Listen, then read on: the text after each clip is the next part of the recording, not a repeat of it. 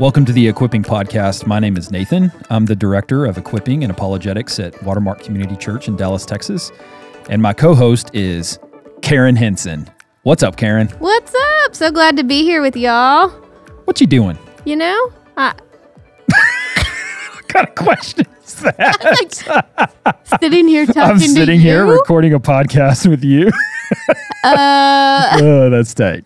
Hey, uh, who are we talking to today? So today we have the joy of talking with Bruce Demarest, Hmm. who is an expert of the field of the spiritual life and what spiritual development is. Love that guy. Uh, and so he uh, is kind of unmatched in his understanding and his research of spiritual life as a journey. And so today we really just want to give him a platform and just let him take the floor and run and uh, let us absorb every ounce of information and understanding that we can from him. Yeah, totally. So you're going to hear this at the beginning and think, like, uh, this is normally a conversation. But today we are giving the mic to Bruce to let him just set the stage and give a foundation for what the spiritual life is all about. So we hope you enjoy this episode.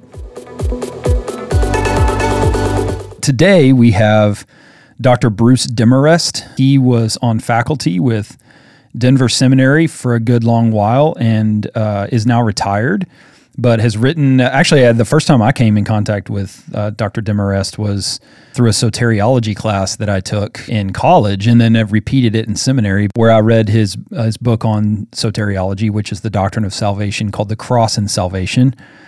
So I just knew him by name only then. And then when I started my doctoral work at Biola University, he came and was one of the guest lecturers for one of my uh, residencies out there and uh, lectured to us on discipleship and spiritual formation, which is uh, the thing that's near and dear to my heart.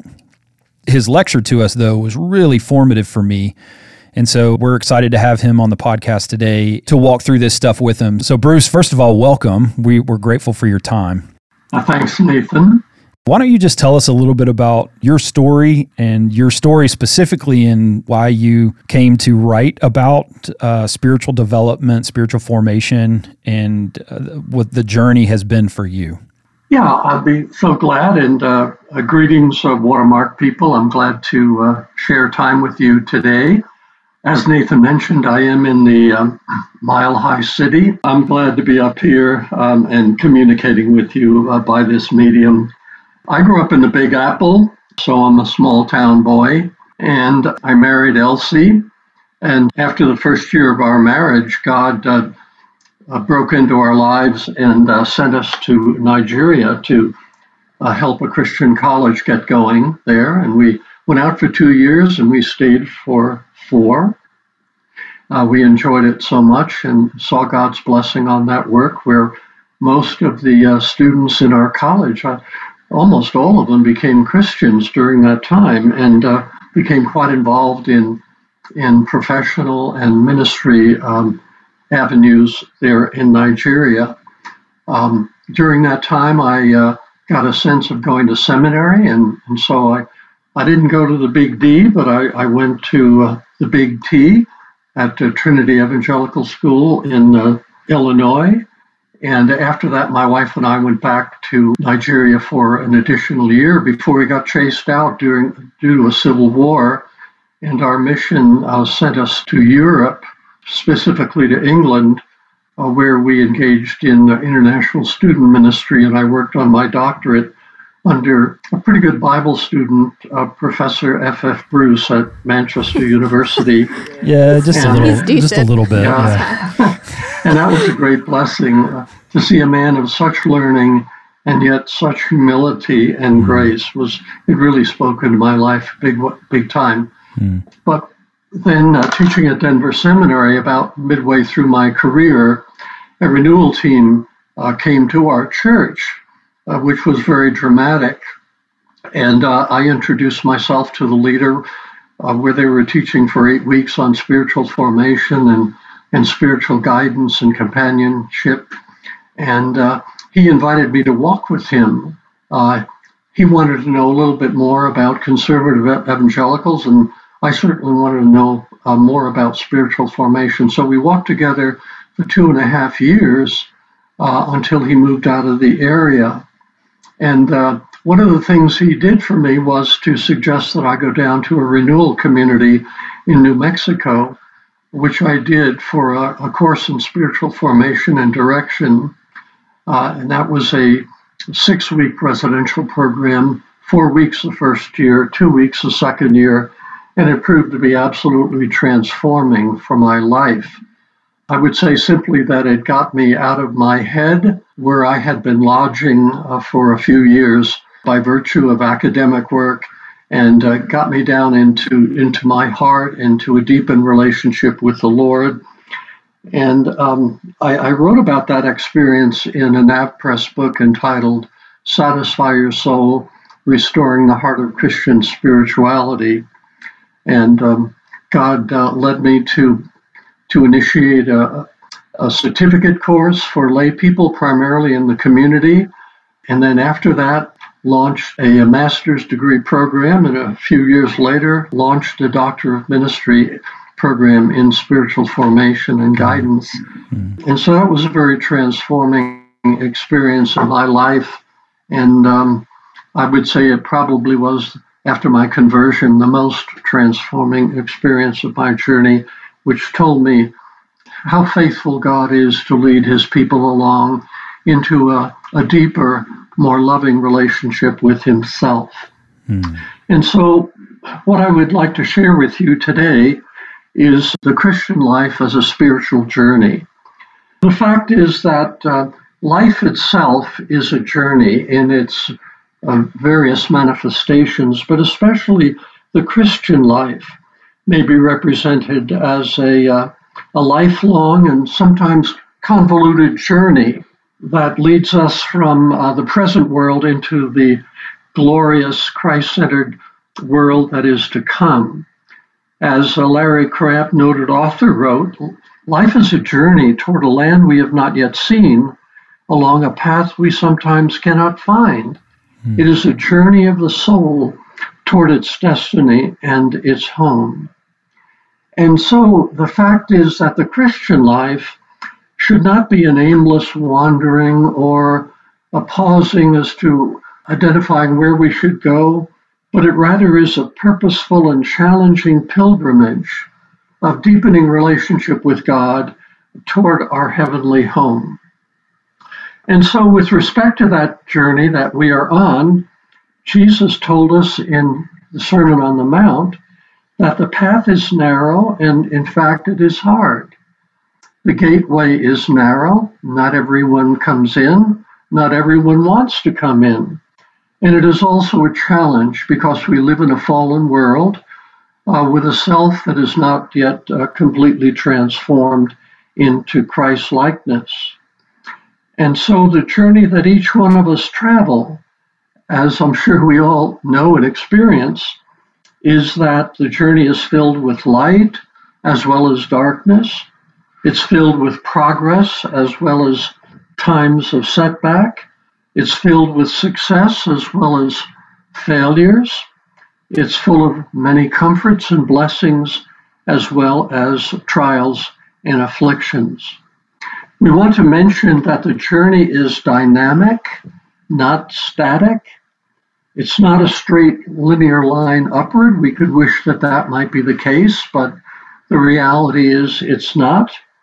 And I think uh, as an image, we could think of our journey as a spiral, a spiral that's hopefully trending upwards, but it involves progressions and, and regressions and pauses and stopping places and seasons of acceleration and, uh, and likewise of rest.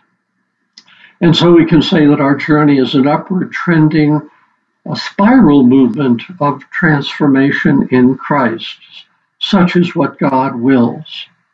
And the fact is that we as individual Christians, as well as um, a corporate uh, reality such as families and churches and parachurch organizations, uh, may experience the same kind of spiral like movement uh, in seasons, stages, and even dark nights.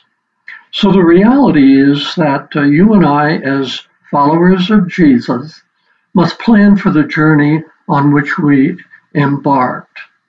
As one early church father in the third century wrote, there is no arrival at our destination unless we have a plan to go. Hmm. And certainly God has given us the outlines, even the details of that plan in sacred scripture. But since the Christian life is a, uh, we could say, a synergy between God's working and our working, we must understand the dynamics of the spiritual journey. I was a baseball fan and played a little baseball in my day. And uh, I remember as a boy, a player with the New York Yankees, my hometown, called Yogi Berra. Some of you might uh, be seasoned enough to remember his name.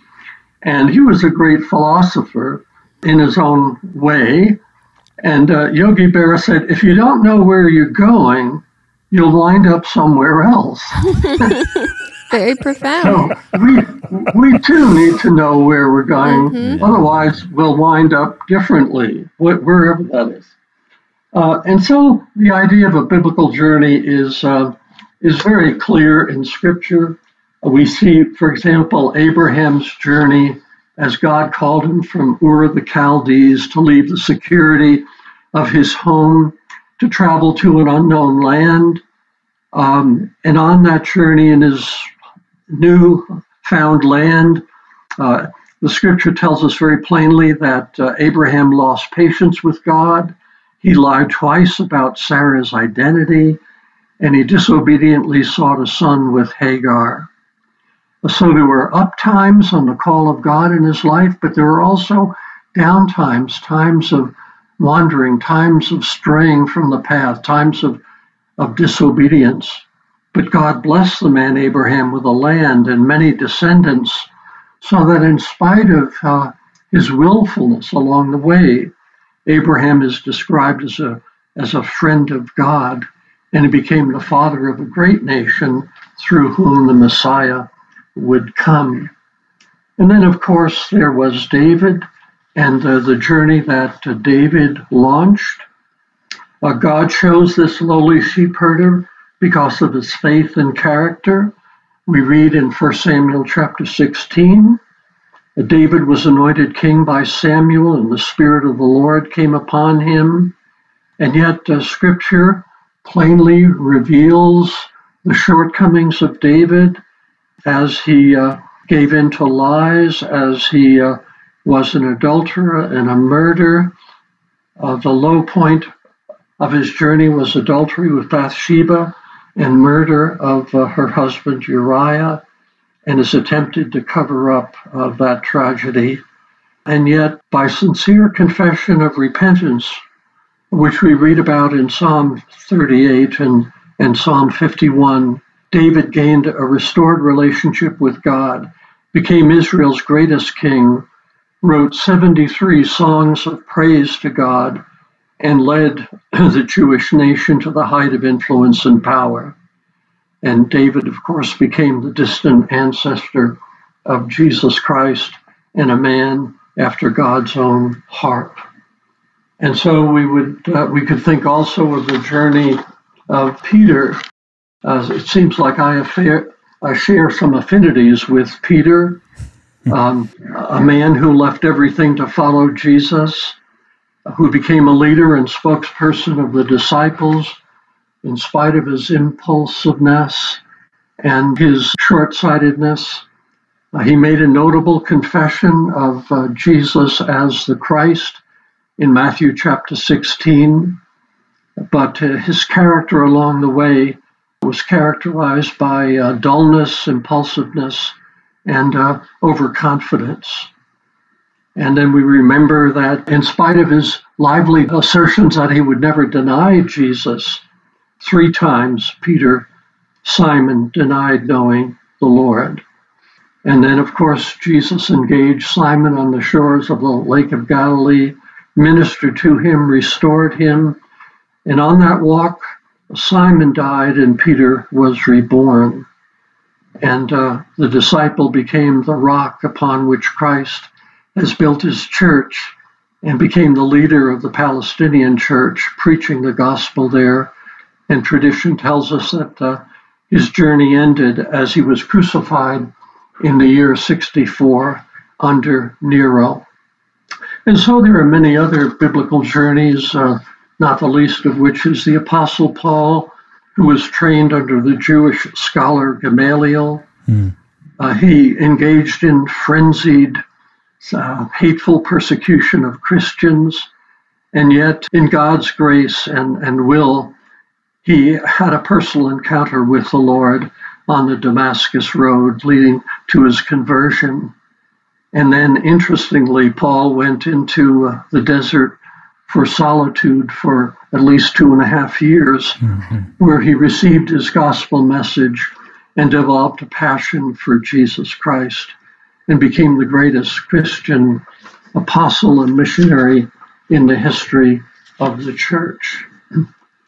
And, and so there are not only many biblical stories of uh, individuals who pursued a, spiritual journey, but Christians throughout the centuries have also written and uh, reflected much on the nature of the spiritual journey.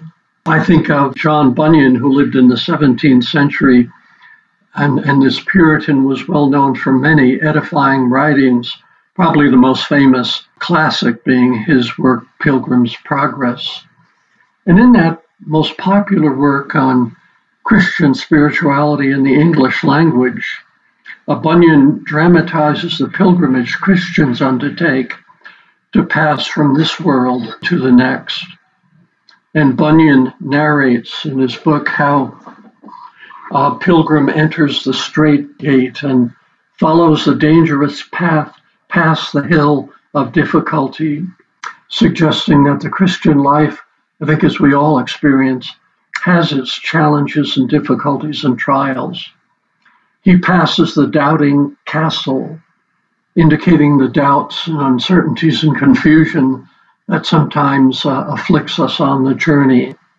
He passes the slough of despond and the river of death, as well as the city of destruction where many lodge en route all the way to the celestial city. And ac- according to Bunyan, the journey requires watchfulness, discipline, prayer, struggle, and the support of fellow Christians on that path. Psychologists also have reflected on the journey from their knowledge uh, in the social studies field. And I'd like to look at a, a general journey paradigm here that will introduce the uh, major model that I want to emphasize here shortly. And we could call that a developmental model from the social sciences in four broad stages. And that is chronologically on childhood from birth to age 20, marriage and family between 20 and 40, middle age between 40 and 50 or so, and then maturity, um, let's say 55 plus, and each one of them has a major theme. For example, the child and adolescent asks, Who am I? The householder in the marriage and family stage asks, What is my work? What is my role in life? The middle aged person asks, What is the gift that I can contribute to my contemporaries? And then the wise man, wise woman at maturity asks the question, What is my legacy? And so, going back to the uh, childhood and adolescent stage, in infancy, the young person and adolescent is tasked with uh, the challenge of developing trust and autonomy and initiative and industry and all of these uh, values uh, at this tender age should develop alongside physical life. Spiritual life also should be entered into and likewise should develop along with physical life. In the second developmental stage, the householder or marriage and family, the question there again is what is my work?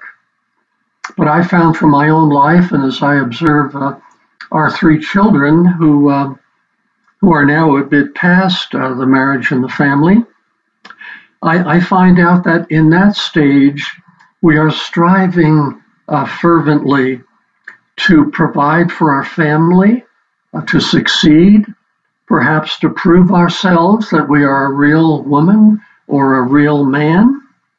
And words that are characteristic of this stage as we set out in the world to make our way, lay our foundation, and establish uh, ourselves um, in vocation and in family life.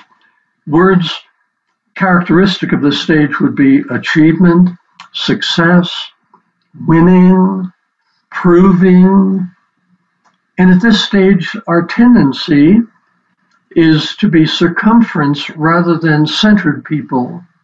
And by centered, I mean people whose focus on life is almost entirely centered on the person of Jesus Christ. We tend to be living on the periphery often or circumference of the Christian life. And during this um, marriage and family stage where we're getting established in life, even Christian work that we uh, engage in can be performance driven with um, the values of outcomes and, visible uh, results. Moving to the third stage, then, a sort of middle age, where the question is, What is my gift? What often happens here is the experience of dissatisfaction in life or crisis that promotes an inner journey. In other words, people here tend to say, Well, I've lived half a century now, but uh, what's it all about? What is it all for? And so this sort of dissatisfaction that can arise prompts an inner journey, a movement inward to discover God more fully, more intentionally, and to, to, to nurture our relationship uh, with God Himself. One psychologist has said we cannot live the afternoon of life according to the program of life's morning.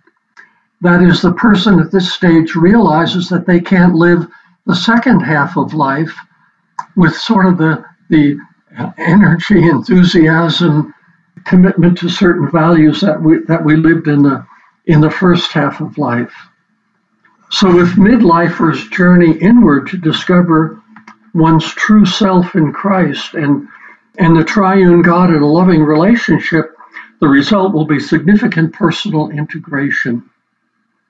And here in this third stage of life, the Christian tends to journey inward to practice intentional spiritual disciplines, uh, various forms of prayer and Bible meditation and retreating and keeping a journal and walking with a spiritual companion.